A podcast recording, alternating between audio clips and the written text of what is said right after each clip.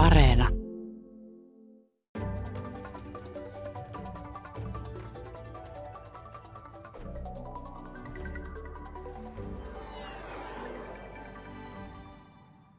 Minkälaisia ovat olleet Ukrainan sodan vaikutukset EU-hun ja miten Ukrainan sota todennäköisesti tulee vaikuttamaan EU-hun jatkossa ja miltä nyt vaikuttaa poliittinen tilanne EU:ssa. Tästä meille puhuu tänään RKPn ja Europarlamentin Renew Europe-ryhmän europarlamentaarikko Nils Turvals. Minä olen Maija Elonheimo ja tämä ohjelma on Brysselin kone. Mutta aluksi, nyt on puhuttu jo elintarvikepulasta, joka aiheutuu Ukrainan sodasta, kun Venäjältä ja Ukrainasta saattaa tulla pienempi sato kuin mitä tähän saakka on tullut. Miten tämä mahdollinen elintarvikepula vaikuttaa EU-hun? Europarlamentaarikko Nils Turvals. Me emme tiedä, minkä kokoluokan katastrofi tästä tulee. EUhan sinänsä pärjää johtuen siitä, että meillä on eh, kulutuskysyntää, niin EUlle tulee maailman ikään kuin parhaat elintarvikkeet kaikkialta maailmalta. Ja eh, Venäjän ja Ukrainan osuus tässä näin on ollut eh, syöttää sellaisia maita, joilla on, on huomattavasti heikompi kulutuskysyntä. Ja siitä syystä tämä Ukrainan tilanne heijastuu ehkä ennen kaikkea tuota Afrikkaan. Ja kun se heijastuu Afrikkaan, niin se välillisesti heijastuu meihin. Mutta entä sitten se, että kun katsoo mitä se EU siellä haluaa, niin se, sehän on vielä aika laimeita, että siellähän ei puhuta vielä varsinaisesti kovin paljon siitä, että jos tulee elintarvikepula, johon EUnkin pitää sitten varmaan jotenkin sen hoitamiseen osallistua, niin silloinhan esimerkiksi just tämä karjanhoito niin kyllähän sitä pitää vähentää sellaisten eläinten osalta, jotka syö suunnilleen samaa ruokaa kuin ihmiset, tai jotka, jotka käyttää peltopinta-alaa, että onko semmoinen tulossa?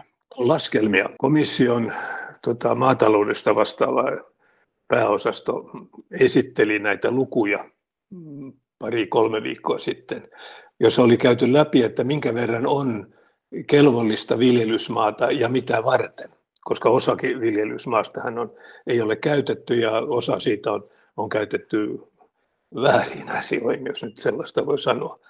Ja kaiken lisäksi Eurooppa on hyvinkin riippuvainen tuonnista, esimerkiksi Brasiliasta tai ylipäänsä Etelä-Amerikasta.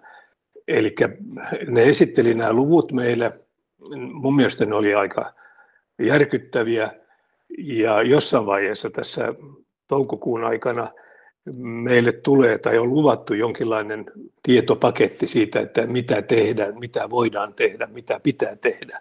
Entä muuten tämä Ukrainan sodan vaikutukset EU-hun? Mikä on nyt se poliittinen tilanne siellä? Kuinka suuri kiista siellä on nyt menossa, että mitä tehdään? Että Saksahan nyt on sanonut, kaikki on hämmästyttävää. Miten sä näet tämän tilanteen?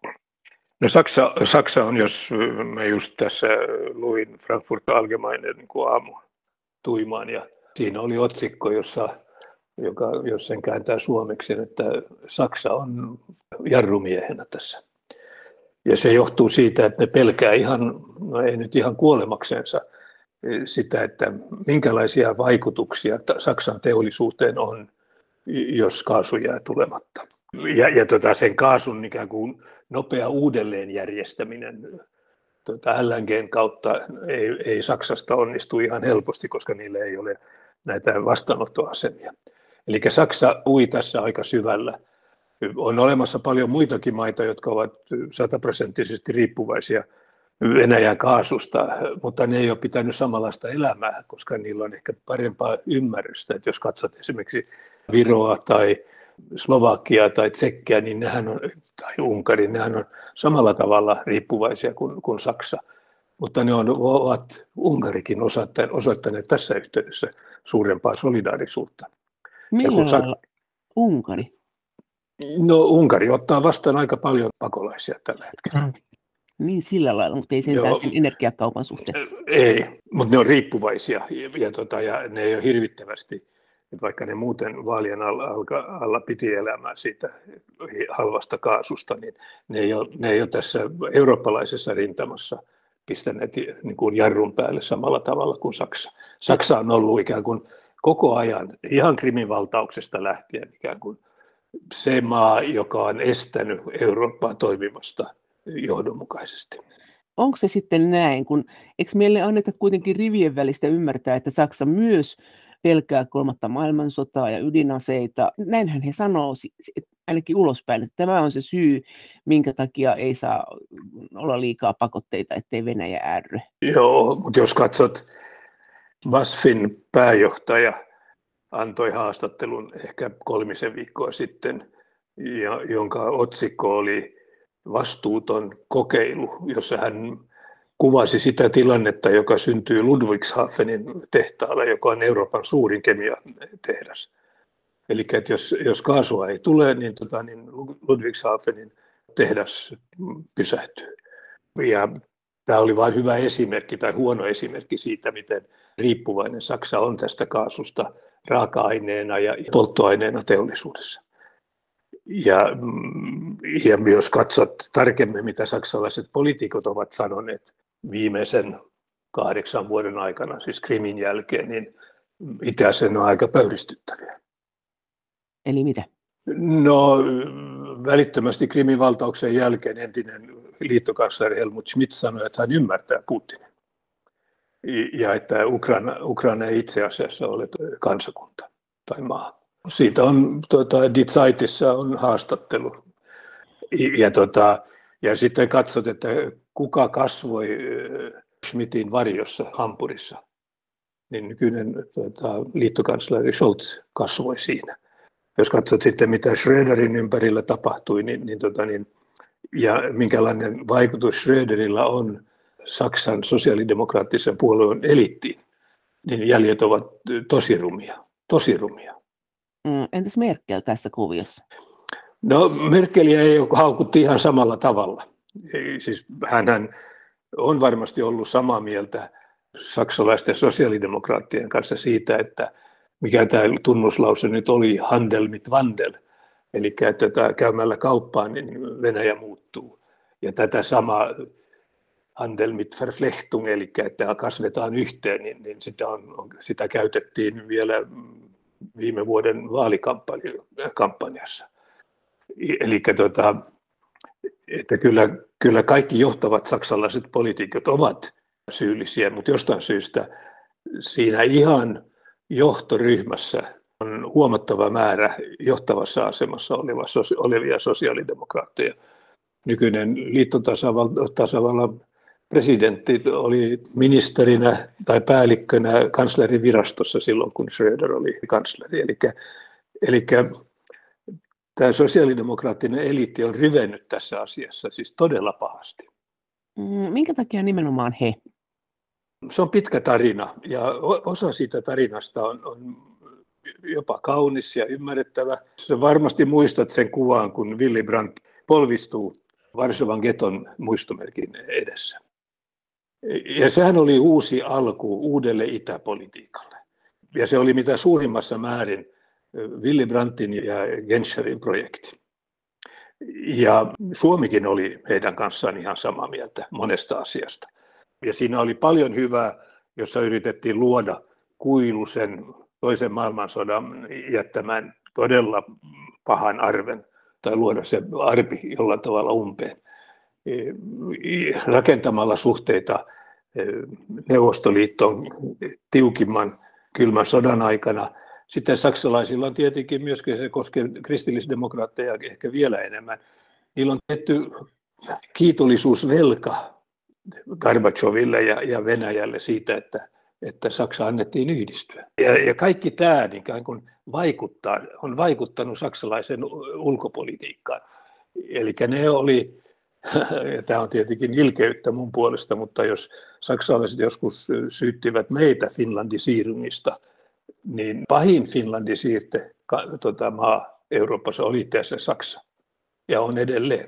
Mutta onko se sitten niin, kun tähän annetaan ymmärtää, että siellä on kulisseissa kuultu jotain kauheita asioita, mitä Venäjä saattaa tehdä, jos ei jonkunlaiset välit pysy, et, ja, niin onko sitä mieltä, että ei ole kuultu mitään, että on kyse vain, mitään vain, mutta siis kyse on taloudesta? Kyse on ennen kaikkea taloudesta. Tuota, voidaan sanoa, että talousihme, Wirtschaftswunder on, on ikään kuin on myöskin tässä jonkinlaisena ideologisena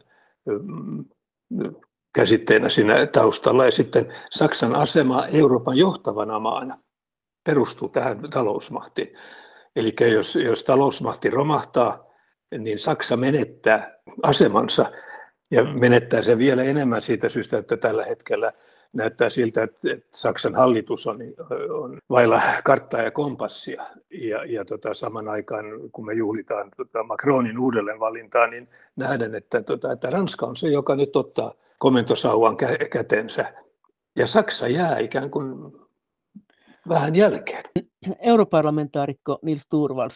No onko se sitten että jos Saksa nyt ei saa sitä energiaa, jos ne panisi energiahanat kiinni, nehän on pelännyt, että ainakin talous pysähtyisi, niin onko tämä nyt todella niin, sä sanoit äsken, että nekin muutkin maat, jotka kärsii tästä, niin ne vaan ajattelee, että no sitten kärsitään, että otetaan tämä vastaan.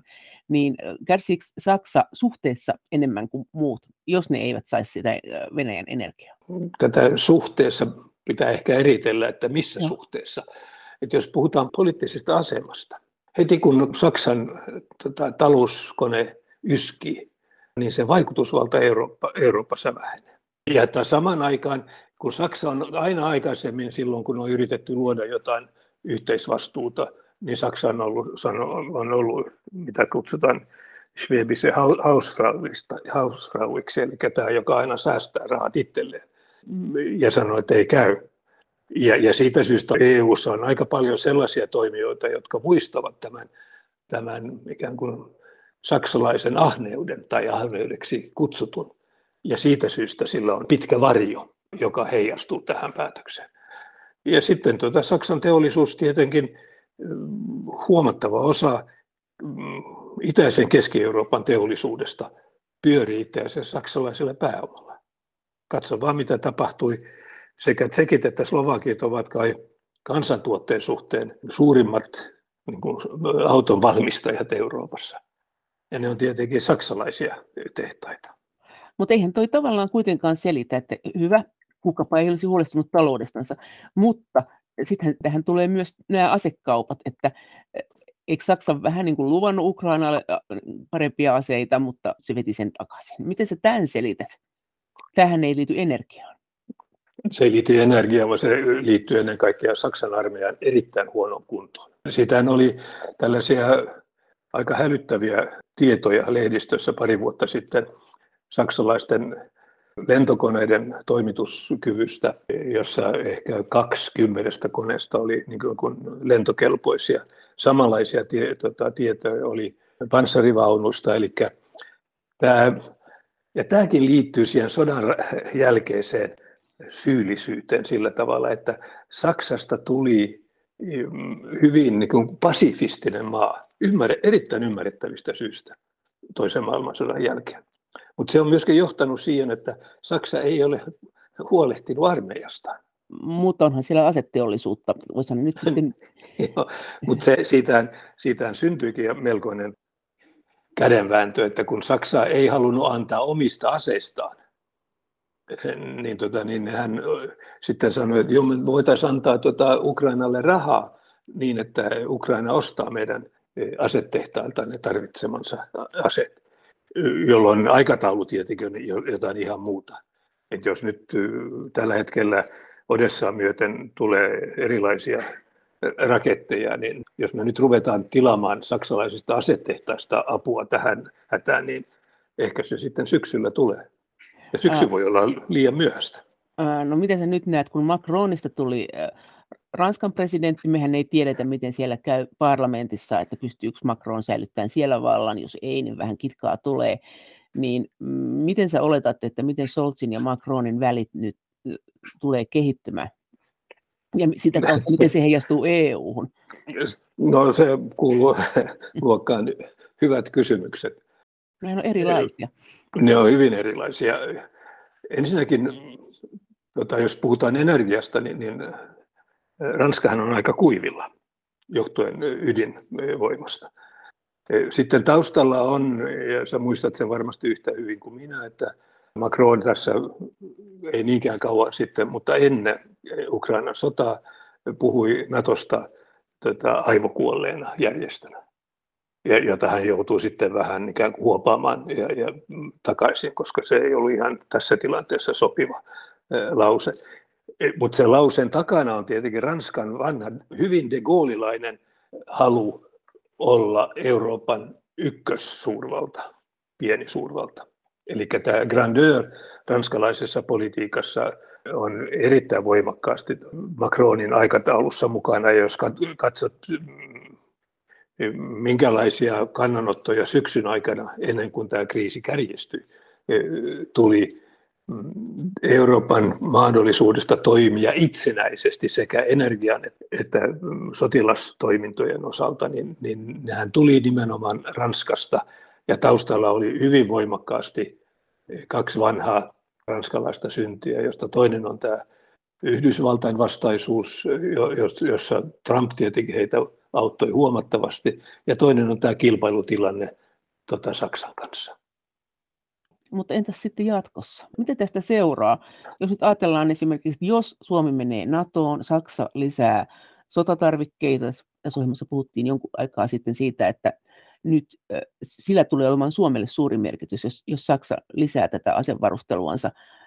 Mitä, mitä Ranska tästä sanoo? Luulisi kuitenkin, että Ranskaa jollain lailla helpottaa se, että EU-alueella on joku toinenkin maa, joka panostaa asetarvikkeisiin. Kyllä, mutta jos katsotaan nyt, yritetään katsoa tulevaisuuteen. Mä olen kohtalaisen vakuuttunut, että Suomi ja Ruotsi liittyy NATOon, joka tietyllä tavalla korjaa sen valuvian, joka Natossa oli tietyllä tavalla lähdöstä lähtien. Ja, ja sen jälkeen se, joka puhuu siitä, että Euroopan turvallisuus ei olisi ikään kuin Naton varassa, niin, niin puhuu ikään kuin vasten parempaa tietoansa. Sen jälkeen, onko se niin, että Itävalta on sen jälkeen ainoa EU-maa, joka ei ole Naton jäsen. Eli Suomen ja Ruotsin liittyessä Naton painoarvo ja varsinkin tässä Pohjolassa muuttuu ratkaisevasti. Meillä on sen jälkeen yhteinen pohjoinen NATO-alue Norjan, Ruotsin ja Suomen kanssa, joka on mm. melkoinen ikään kuin uusi tilanne. Ne, jotka lukevat vanhoja pölyttyneitä suunnitelmia Pohjolan turvallisuusratkaisusta, niin, niin tästähän nyt on toteutumassa sellainen vanha pohjoismainen unelma yhteisestä puolustuksesta. Vielä tuohon Saksaan ja pakotteisiin, niin oletko nyt siis sitä mieltä, että, että meidän ei tarvitse olla huolissaan siitä, että Saksa on kuullut jotain salaisia kauheita kauheita asioita Venäjältä, kun Scholz jutteli Putinin kanssa, vaan kysymys on kuitenkin vain taloudesta, vai onko siellä, onko siellä jotakin hirveitä uhkauksia tullut? No, jos kuuntelee Putinin viimeaikaisia puheita, niin uhkauksia ja teatteria voi olla vaikka millä mitalla tahansa. Jos katselet sitä Putinin ja, ja Shoigun viime viikkoista keskustelua, jossa Shoigu ikään kuin raportoi ja, ja sitten vaatimuksena tälle niin kuin kotimaiselle tota, yleisölle, niin, niin Putin sitten sanoi, että nyt, nyt lopetetaan nämä Azov Stalin pommitukset ja muuta tällaista. Sehän oli pelkkää teatteria. Mutta sitten kun hän vähän aikaisemmin ennen kuin sota alkoi, se tapa, jolla hän puhui siitä, millä tavalla Ukrainaa nitistetään, niin kyllähän se oli, kyllähän se oli aika huolestuttavaa tekstiä ja, ja, tota, ja, ja hyvin aggressiivista. Eli aggressiivista puhetta kyllä riittää siellä. Mutta tota, jos katsot nyt Saksan tai Venäjän armeijan suorituskykyä, jos niillä edelleen on sellainen ohjesääntö, eli että päätöksiä voi tehdä ainoastaan divisioonan tasolla, niin modernissa sodankäynnissä se on niin vaarallinen doktriini, tota, että, että, tota, että sillä, ei, sillä, ei, sillä ei yksinkertaisesti pärjätä. Europarlamentaarikko Nils Turvals, no entäs mitä sä oletat, että miten tässä EUn pakotetilanteessa tulee käymään? Miten tämä tulee kehittyyn tämä tilanne? Saksa vastusti sitä kuitenkin, että lähettäisiin nyt kaikki siihen, että lopetetaan se energian osto, mutta miten sä oletat, että miten tämä tulee jatkumaan? No, Saksa on kuitenkin sanonut, että vuoden vaihteeseen mennessä he voisi kyllä ruveta tuohon. Siis seuraava askel, milloin se tulee, tota, ehkä tulee kesäkuussa päätös, mutta, mutta seuraava askel on se, että öljyn tuonti kielletään. joka on rahallisesti itse asiassa isompi juttu tällä hetkellä kuin kaasu. Kaasun suhteen pitää sitten rakentaa näitä yhteyksiä. Niitä ei ihan kädenkäänteessä tietenkään tapahdu, mutta siitä on, on tota laskelmia, että minkälainen tämä reikä Saksan teollisuuden energian suhteen on. Mitä se oli 1750 terawattituntia, joka on luku, joka kukaan ei ymmärrä, paitsi joku insinööri. Ja sitten on laskelma siitä, että mitä voidaan saada LNG ja mitä voidaan saada Norjasta ja mitä voidaan saada muilta. Ja sillä se on hoidettavissa, mutta ei kovin nopeasti. Ja sitten on olemassa tällainen päiväuni, joka koskee vedyn tuloa markkinoille. Ja sen suhteen mä olen viime päivien keskustelun jälkeen vähän varovaisempi. Vety on äärimmäisen ongelmallinen aine, joka hyvin helposti karkaa ja hyvin helposti syö tota, muuta metallia ja tota, tota metalleja. Eli sen kurissa pitäminen on, on aika kova juttu.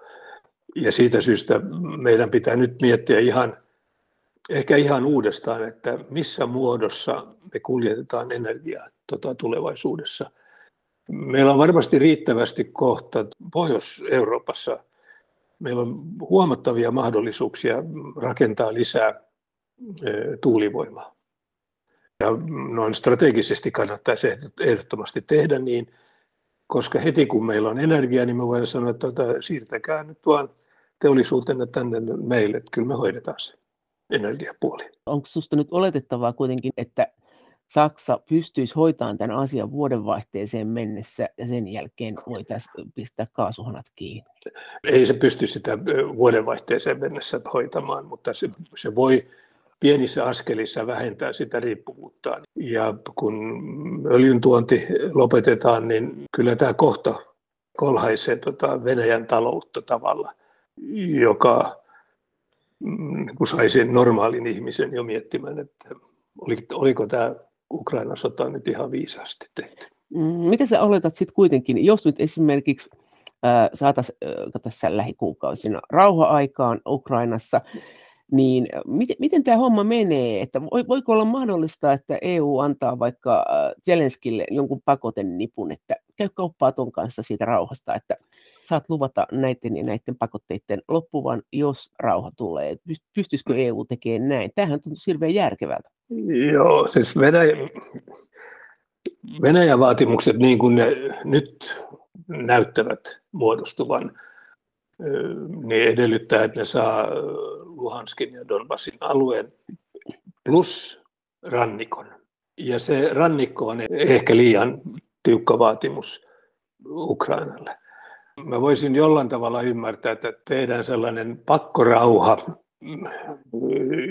josta kaikki ymmärtävät, että se ei ole pysyvä, vaan se on enemmän ikään kuin tällainen pakastettu konflikti muutamiksi vuosiksi tai vuosikymmeniksi, jossa tämä Ukrainan itäosa jäisi Venäjän jonkinlaisiksi protektoraateiksi, jossa Venäjän duuma tietenkin, parlamentti tietenkin hyväksyy sen liittämistä Venäjään, mutta sitähän ei kansainvälinen yhteisö tule hyväksymään.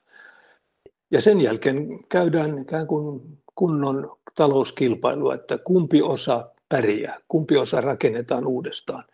Ja me olemme nähneet tämän. Mun ensimmäinen matka Berliinin oli vuonna 1961 kesällä, kesäkuussa, heinäkuussa, kun rajan yli tuli päivittäin 10 000 saksalaista hakemaan sitä tulevaisuutta. Ja kolme viikkoa myöhemmin muuri rakennettiin. Eli ihan samanlainen kilpa, rauhanomainen kilpajuoksu tota, siitä, että kuka pärjää ja millä tavalla tullaan näkemään Ukrainan suhteen. Ja Ukrainalla on, jos me ollaan edes jotakuinkin normaalia ja solidaarisia, niin Ukrainan kortit on kyllä paljon, paljon, paljon paremmin. Sä oot sanonut näin kiinnostavasti, että sen jälkeen todennäköisesti jonkun ajan kuluttua Venäjä hajoaa, ja siinä vaiheessa voidaan ruveta keskustelemaan siitä, että haluaisiko mahdollisesti Itä-Ukraina liittyä Länsi-Ukrainaan, kuten Itä-Saksa aikoinaan Länsi-Saksaan, ja nämä sitten yhdistyisivät ja näin tässä lopuksi kävisi. Tämä on tosi kiinnostava ajattelu. Ennen kaikkea siitä sekin kohta siinä, että Venäjä hajoaa. Pidätkö tätä todennäköisenä? Pidän. Mistä syystä? Venäjä on monella tavalla imperiumi. Ja se oli jo hajoamaisillaan silloin Venäjän vallankumouksen jälkeen. Ja kun se oli hajoamaisillaan sisällissodan jälkeen, niin, niin Venäjän tai Neuvosto-Venäjän johto teki, olisiko nyt ollut 12 puoluekokouksessa, päätöksen, jossa ne lupasivat näille sorretuille kansoille, ukrainalaisille, tuota, georgialaisille, kaikille muille, lupasivat enemmän vaikutusvalta omiin päätöksiinsä. Tämä kutsuttiin korenisaatsia-ohjelmaksi. Ja, ja tämä korenisaatsia on, tota, tulee sanasta koorin, eli juuresta, eli tarkoituksena, tarkoituksena oli kasvattaa syvempiä juuria siihen kansallisen maaperään. Ja tätä jatkui sitten noin neljä tai kuusi vuotta. Ja sitten GPU eli valtiollinen rinnakkaispäätösvalta ja tuleva sortokoneisto hajotti tämän. Ja, ja se liittyy tietenkin pakkokollektivisointiin ja, ja sitten sen jälkeen suuren terroriin. Eli Venäjän olisi pitänyt hajota jo vallankumouksen jälkeen. Venäjän olisi pitänyt hajota myöskin Neuvostoliiton hajoamisen jälkeen. Ja me nähdään, että sortotoimenpiteet ja nämä vaatimukset etupiiristä, ne liittyy nimenomaan tähän imperiumin ongelmaan. Ja imperiumin ajat ovat vain ohi. Eli siinä voisi tulla joku uudenlainen EU sitten loppupeleissä vai? no niin. Europarlamentaarikko Nils Turvals, miten EUn ja Venäjän suhteita kannattaisi kehittää? No mun mielestä nyt pitää olla, niin kuin, pitää osoittaa, että olemme viisastuneet siitä, niistä edellisistä virheistä. Jos katsoo nyt Venäjän historiaa viimeisten 30 vuoden ajalta, niin maassa ei ollut mitään muuta pysyvää rakennetta kuin KGB ja armeijan rakenne. Ja, ja siitä syystä se, se on ikään kuin se DNA, joka, joka pitää tämän valtion pystyssä. Ja, ja siitä syystä niin kauan kuin se DNA on se ainoa rakentava, huono sana, rakentava tuota, osa siitä koko valtakunnassa, niin ei pidä antaa periksi. Ja, ja sitten sen toisen vaihtoehdon rakentaminen, sen kansalaisyhteiskunnan rakentaminen Venäjällä, se on erittäin pitkä juoksi. Että jos me ollaan viisaita, pidetään nämä rajat jotakuinkin kiinni seuraavat 10-15 vuotta eihän se auta sitä kansalaisyhteiskuntaa rakentumaan, jos me pidetään EU-ssa ne rajat kiinni. Eikö meidän pitäisi päinvastoin siellä kulkea niin kuin rupattelemassa ja esittelemässä, että meilläkin on tämmöiset vaalit tässä näin ja demokratia on kiva juttu. Niin, mutta se liittyy, se liittyy tiedon välitykseen. Ah. Tuota, näinhän me puhuttiin 30 vuotta sitten ja me mentiin sinne rakentamaan sitä kansalaisyhteiskuntaa ja, tuota, ja siitä on paljon viisastakin kirjoitettu. Mutta se kansalaisyhteiskunnan näivettäminen niin kuin pakkotoimenpiteillä, sehän oli yllättävän helppoa. Että Venäjä, Venäjälle suotaisi vahvan kansalaisyhteiskunnan rakentamista seuraavan kymmenen vuoden aikana. Se edellyttää tietenkin, että, että Putin joutuu jossain vaiheessa väistämään. Ja se, se päivä tulee. Ja mm. samalla tavalla kuin mehän ollaan tämän ikään kuin tulevaisuuden arvioinnin kanssa samassa tilanteessa kuin, kuin 80-luvulla. Että kaikki luuli, tuota, että Venäjä on siinä ikuisesti tai Neuvostoliitto on siinä ikuisesti. Ja sitten meni kolme vuotta tai kaksi sen viimeisen sanonnan jälkeen ja sitten se hajosi. Mutta voidaanko me pitää niitä pakotteita päällä, jos Ukraina ja Venäjä tekee rauhan ja Zelenski sanoo, että joo, tämä on ihan jees, että no, tämän kanssa voidaan elää, niin eihän, voidaanko me sitten EUna sanoa, että ei kyllä voida elää, että me ei ainakaan eletä. Että voidaanko me tehdä sille, että sinne ei mene varsinaista yritystoimintaa, koska siellä on ollut yrityksillä paljon hankaluuksia nyt, mutta voidaanko me pakotteita pitää yllä?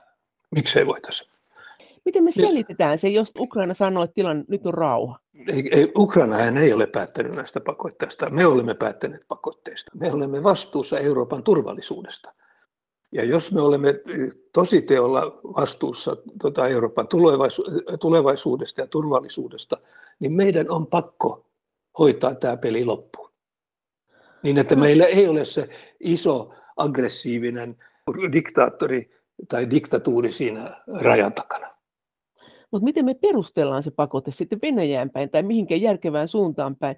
Että jos rauha on, ja kysymys oli Ukrainan sodasta.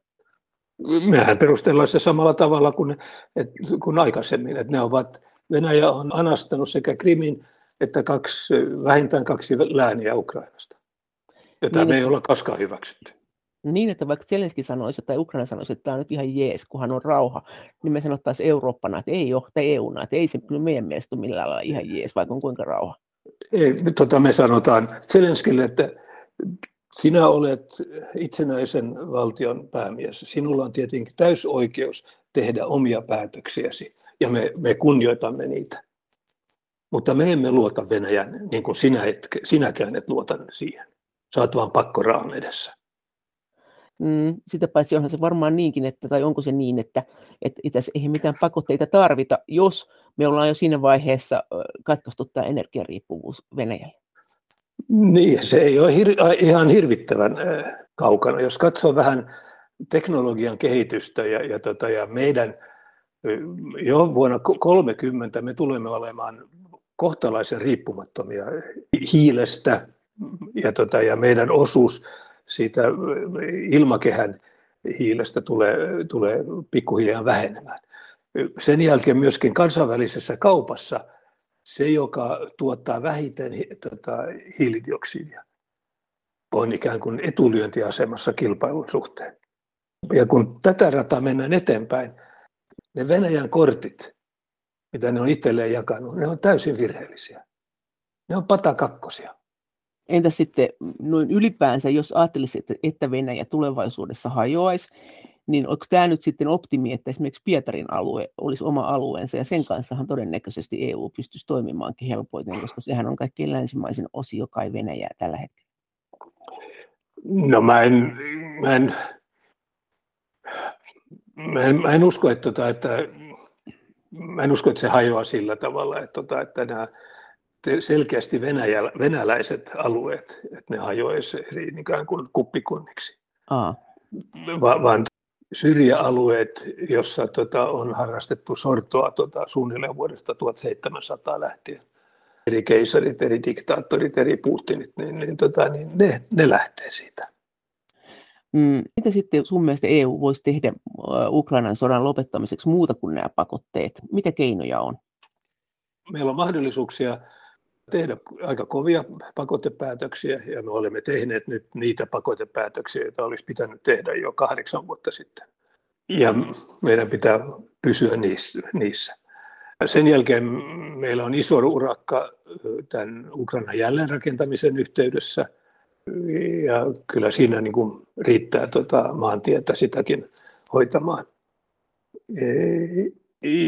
Ja sitten mitä tulee sotilaallisen apuun, niin se ei ole ikään kuin EUn, EUn tehtävä. Että sotilaallisesta avusta ihan luvuissa suurin sotilaallinen apu on tietenkin tullut Yhdysvalloista, toiseksi, tota, toiseksi suurin ehkä isosta, isosta Britanniasta.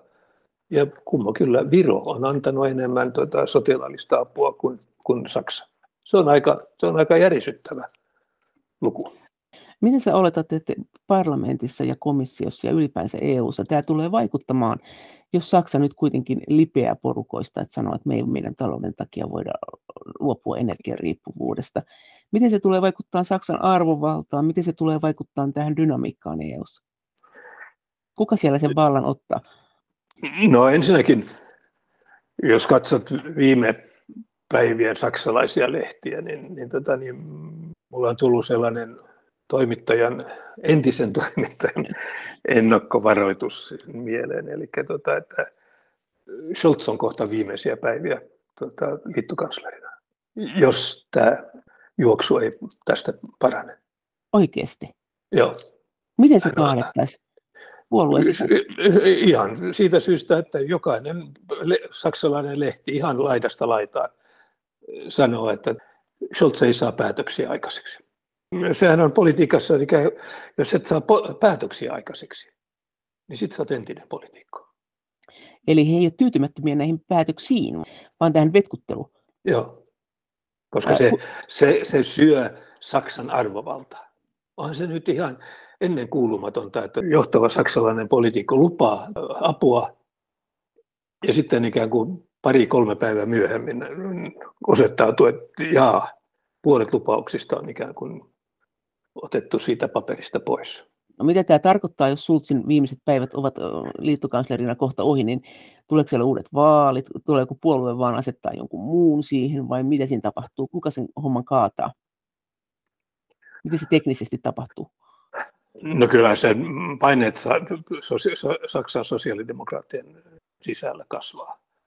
Ja muiden tyytymättömyys siihen tapaan, jolla Scholz johtaa hallitusta, kasvaa. Ja se nähdään jo vihreissä, mutta se nähdään myöskin liberaaleissa. Jossain vaiheessa on johtopäätösten aika. Mutta jos tulee uusi liittokansleri, jos hänkin sanoo kuitenkin, että energiariippuvuudesta emme luovu, niin mm, miten sitten? Miten se vaikuttaa Saksan arvovaltaan EU:ssa ja miten, miten sitten sille val, valtapolitiikalle käy, koska se tulevakin henkilöhän tulee olemaan aivan samassa liemessä tämän asian kanssa. Joo, mutta hänen sanonnoistaan ei ehkä löydy niin huolestuttavia lausuntoja kuin nykyistä. Niin, että hän saattaa sanoa, että ihan tässä kohta ensi tiistaina luovutaan, mutta hetki menee vielä. Joo. Aa.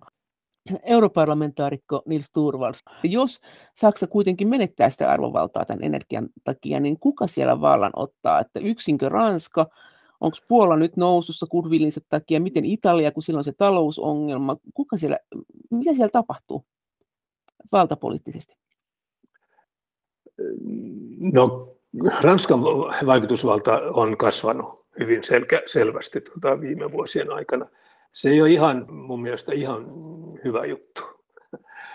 Siitä syystä, että Ranska on hyvin omalaatuinen demokratia. Eli kaikki valta, valta niin kuin kuuluu presidentille. Ja parlamentin vaikutusvalta siinä koko järjestelmässä on, on aika huono. Ja se synnyttää Ranskan sisällä aika mielenkiintoisen dynamiikan, koska kaikki, jotka haluavat aikaansaada jotain tuloksia ranskalaisessa politiikassa, ne joutuu hakeutumaan Macronin kylkeen. Ja tätähän on nähty koko tämä March-liike, koko tämä poliittisen kentän hajoaminen on jo osittain tapahtunut. Ja juuri tästä syystä, että Ranskan presidentin valta on siis melkein diktatorinen. On vaalit ja demokratia siinä mielessä toimii, mutta, tota, mutta kun me käytiin syyskuussa Pariisissa, niin meille kerrottiin pienenä vitsinä, että me olemme, näin eräs vastuullinen ranskalainen poliitikko sanoi, me olemme täällä viime viikkojen aikana yrittäneet opettaa meidän virkamiehille ja ministereille, eh, mikä parlamentarismi on. Se oli tietenkin kärkevästi muotoiltu, mutta se kuvastaa aika hyvin Ranskan poliittista niin koneistoa. Ja siitä syystä minä en ole niin hirvittävän innostunut kasvavasta ranskalaisesta arvovallasta. Mä haluaisin enemmän ikään kuin tasapainoa järjestelmään. Koska jos ranskalaiset saa päättää, niin meillä helposti syntyy jatkopeleissä sellainen EU, jossa, ja nyt tämä on vain neuvostoliittolainen ilmaisu tai venäläinen ilma, jossa kaikki valta siirtyy komissiolle. Ja se on huono ratkaisu. Mutta sähän olet kuitenkin itse sinne Renew ryhmittymässä, jos, jos, jonka runko on tämä Macronin Mars-puolue. Ja luulisin, että se ilahduttaa sua kovasti, kun te olette siellä vallan päällä. Siitä syystä tiedän, mistä puhun. Mitä siellä puhutaan siellä ryhmän sisällä tästä asiasta? No, mä pidän tässä heti, nyt kun presidentinvaalit on ohi, niin mä aion istua alas tämän ryhmän ranskalaisen puheenjohtajan kanssa ja, ja tota, sanoa vakavasti, että me tarvitsemme jonkinlaisen sopimuksen ranskalaisten ja muiden aldepuolueiden välillä, jotta tämä tasapaino pienten maiden ja liian isojen ryhmien välillä säilyisi, koska jos Anmarsin ryhmä on kolmasosa meidän ryhmän voimasta, niin se tarkoittaa, kun paikkoja jaetaan de Hontin mukaan, että ranskalaiset ottaa ikään kuin kaikki johtavat paikat ja pienet puolueet pienistä maista jäävät lehdille soittamaan. Ja se on huono kehitys. Eli he tallaa teitä siellä ryhmän sisällä? Ei ne ole toistaiseksi tallanneet. Päinvastoin tota, mullahan on, vaikka mä olen varmasti tota, ryhmän pienimmän puolueen tota, edustaja, niin, niin mulla on aika hyvä asema. Mä voi siitä valittaa, paitsi että tekee hirvittävästi duunia. Mutta... Mut mistä sitten meinaat nyt valittaa, että jos ei sulla ole mitään valittamista? Miks, mik... no, tämä ei koske minua. Minähän lopetan kahden vuoden kuluttua, mutta mä haluan, mä haluan varmistaa, että, tätä, että Aldesta ei tule sellainen, tai tästä Euro, Europeista ei tule jotain sellaista risusakkia, jossa pienillä puolueilla ei ole sananvaltaa. Koska niin, se, on, se, on, se on Euroopan kehityksen kannalta huono ratkaisu. Mm, siellähän on Suomen keskusta myös sun lisäksi. Niin, lisäksi. Niin, niin, mutta siinä on paljon muitakin pieniä puolueita pienistä, paljon pienemmistä maista, joilla on paljon sanomista ja paljon tarvetta sanoa. Mutta sä vieläkään et sano sitä, että miten se, miten se valtakeskittymä, että miten nyt, jos Macron ei saa sitä enemmistöä siellä parlamentissa, plus että hänen kannatuksensa on laskenut sitten viime vaalien, ja Saksa, tämä liittokansleritilanne ei ole heillä nyt jotenkin semmoinen kovin vahva ja luja, kuka sen vallan siellä ottaa sitten, että mi, mi, miten siellä tapahtuu, kun, kun Brexitkin oli, että onhan se nyt kiinnostava tilanne, miksi, mitä sanoo Italia, nouseeko Puola?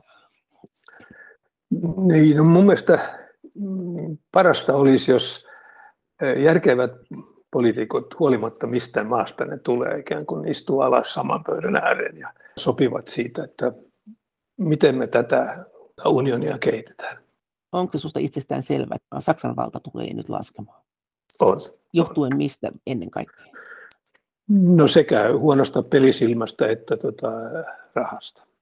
No oliko Angela Merkel niin, niin ihana kuin sanottiin vai on, onko nyt ruvennut niin kuin ilmenemään, että eihän niin ihana ollutkaan?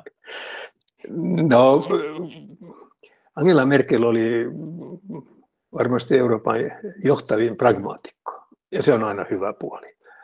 Ja tota, myös Venäjän suhteissa. No kyllä, kyllä, kyllä, kyllä. Se on se, joka, että jos olet liian pragmaattinen se, ja, tota, ja pragmaattinen joka tapauksessa tai joka suuntaan, niin, niin syntyy myöskin ongelmia, mutta, mutta kyllä, kyllä Merkel oli se, joka kuitenkin aikaan sai joitakin päätöksiä Euroopassa, jossa katsot toista tällaista ikonista kuvaa, kun Trump kävi Euroopassa ja ne kaikki sitten istuu siinä yhdessä huoneessa, niin, niin, tota, niin ketkä ovat siinä keskiössä kaikkien katseiden niin kuin kohteena.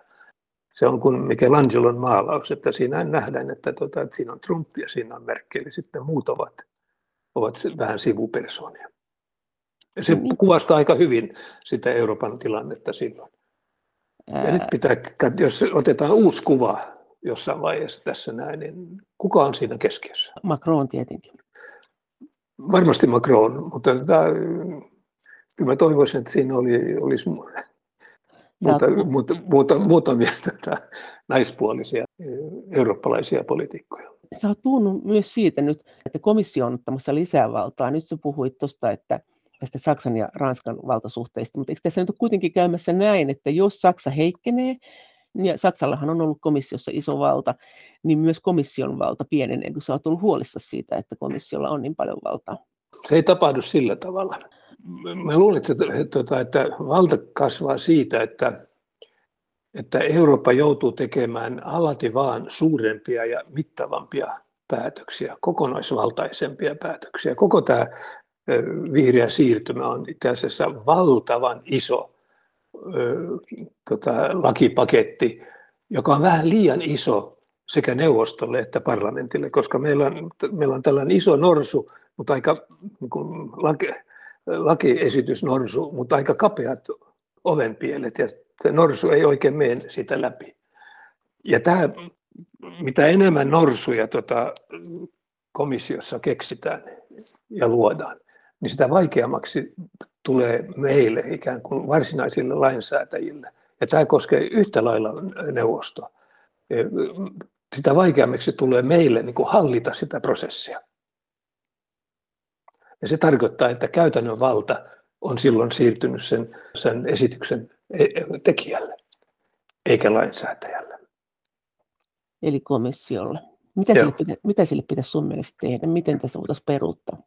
Mikä pitäisi purkaa tai mitä pitäisi tehdä? No, se on ehkä pitkä juoksu, mutta ensisijaisesti jäsenvaltioiden ja jäsenvaltioiden parlamenttien pitää ottaa enemmän ja tiukempaa kantaa. Onhan ne nyt ottanut. Niin, mutta, tota, mutta jos katsot esimerkiksi Suomi on, on alun alkaen sanonut, että meillä on aika hyvä tapa hoitaa EU-asioita. Että meillä on tämä suuri valiokunta, joka samalla toimii EU-valiokuntana. Mutta käytännössä suuri valiokunta käsittelee näitä asioita jälkikäteen. Ja sen lisäksi, jos katsot näitä U-kirjeitä. Ja tämä U-kirje tai U-kirjelmä hän on kirjelmä, jolla valtioneuvosto antaa eduskunnan käsittelyyn sellaisia Euroopan unionissa päätettäväksi tulevia asioita, jotka kuuluvat eduskunnan toimivaltaan. Niin siinä aina sanotaan, että joo, tämä synnyttää vähän vaikeuksia, mutta kyllä me, kyllä me pärjätään. Kaikissa maissa on sellainen näissä samanlaisia kannanottoja, hyvin varovaisia kannanottoja. Kukaan ei halua olla se siinä känkkäränkkänä, joka sanoo, että hei, tämä ei nyt, nyt, nyt käy.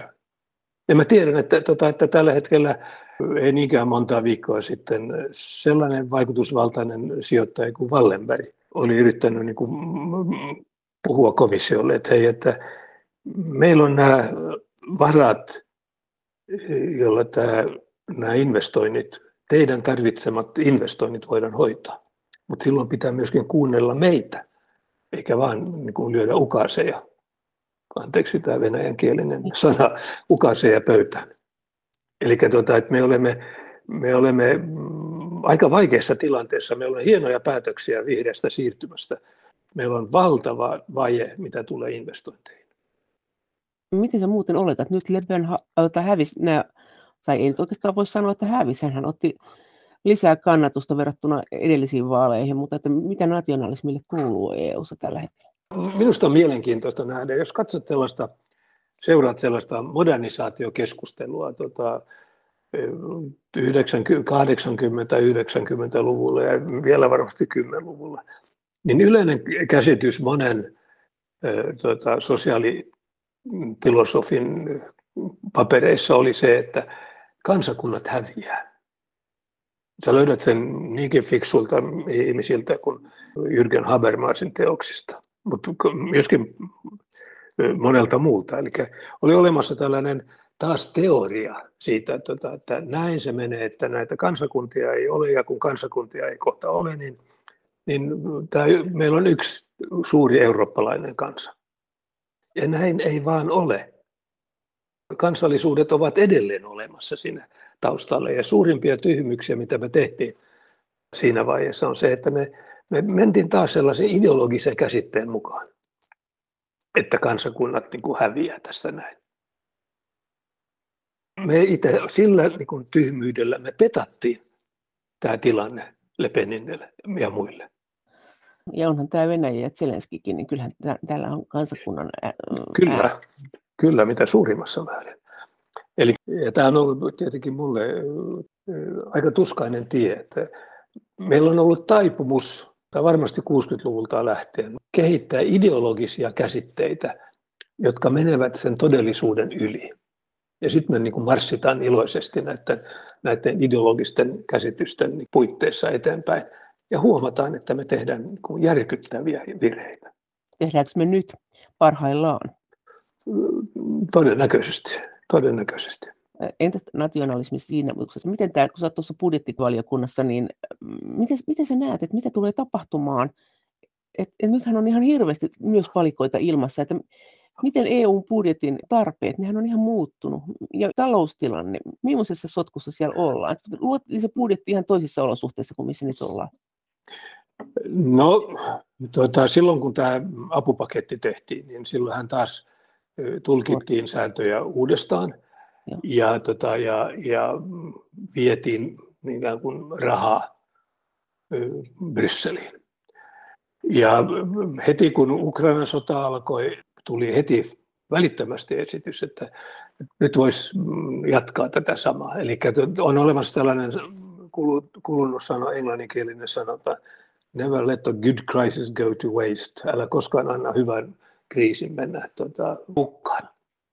Ja tällä kriisi hyväksikäyttämisellä niin, niin yritetään luoda alati vaan tietynlaista federaatiota. Mä en ole federaation vastustaja, mutta federaatio edellyttää aina tasapainoa sen keskuksen ja jäsenvaltioiden tai osavaltioiden välillä.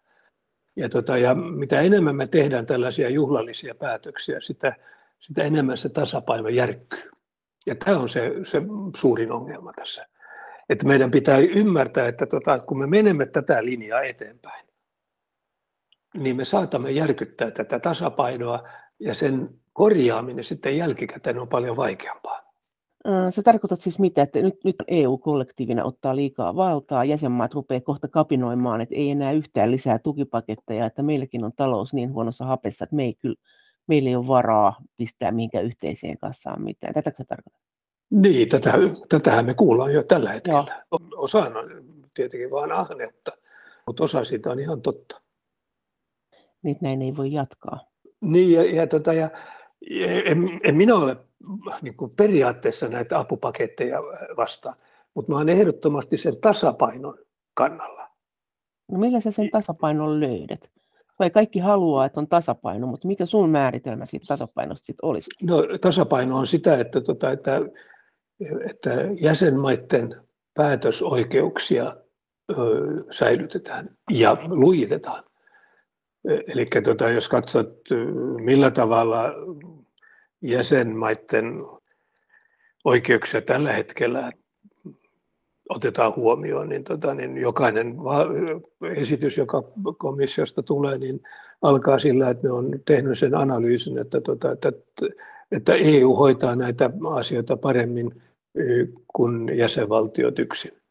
Ja silloin perussopimuksen mukaan EUlla on toimivalta. Mutta ei koskaan tehdä sellaista kunnon analyysiä, että mitä on kohtuullista. Kohtuullisuus on kansainvälisen oikeuden peruskäsitteitä, siitä on erittäin paljon kirjallisuutta. Että mikä on kohtuullista silloin, kun tulee ihan niin normaali lakiesitys. Mutta kun komissio antaa lakiesityksen, niin kyllähän se sitten menee sekä neuvostoon, jossa jäsenmaat asiasta keskustelevat sen käsittelyyn, että parlamentin käsittelyyn. Ja sitten vielä trilogeissakin, jossa komissio, neuvosto ja parlamentti keskustelevat tästä yhdessä, niin voidaan vielä vääntää tästä asiasta. Ja jos vähintään kaksi kolmasosaa kansallisista parlamenteista on sitä mieltä, että esitys ei ole toissijaisuusperiaatteen mukainen. Eli mm, tässä nyt päätetään sellaisista asioista, jotka eivät kuulu EU-toimivaltaan, vaan maiden omaan toimivaltaan, niin silloin tätä esitystä on tarkasteltava uudestaan, eli siitä annetaan tämmöinen keltainen kortti. Europarlamentaarikko Nils Turvals. Mutta jos, mut, oletko nähnyt, oletko nähnyt sitä trilogiaa, tai oletko nähnyt sitä kehitystä, että kun komissio tekee sen ehdotuksen ja jäsenmaat sitten, tai jäsenmaiden parlamentit tietyllä enemmistöllä sanoo, että, tota, tämä loukkaa heidän oikeuksia, se on niin sanottu keltainen kortti. Sitä on käytetty, jos mä nyt muistan oikein, kolme tai neljä kertaa ilman tulosta. Eli jäsenmaiden juridinen asema tässä pelissä on itse asiassa kohtalaisen heikko. Eli vaikka jäsenmaat sanoo näin, niin se ei mene läpi. Joo. Vaikka siihen ei ole ratkaisua vielä. Niin, ja mä oon varmasti luopunut tästä, tästä parlamenttipaikasta siinä vaiheessa, kun, kun, tota, kun, kun, kun nämä, nämä ratkaisut löydetään, mutta tota, sen mä voin luvata tota, vilpittömästi, että niin kauan kun mä pystyn kirjoittamaan ja puhumaan, niin tulen, tulen tästä kirjoittamaan ja puhumaan. Näin sanoi RKPn ja Europarlamentin Renew Europe parlamenttiryhmän europarlamentaarikko Nils Turvalds. Kiitos teille kaikista kommenteista ja viesteistä. Kaikki kommentit ja viestit ovat erittäin tervetulleita. Niitä voi lähettää sähköpostiin osoitteeseen maija.elonheimo.yle.fi ja sen lisäksi me voimme keskustella näistä asioista yhdessä Twitterissä aihetunnisteella Brysselin kone.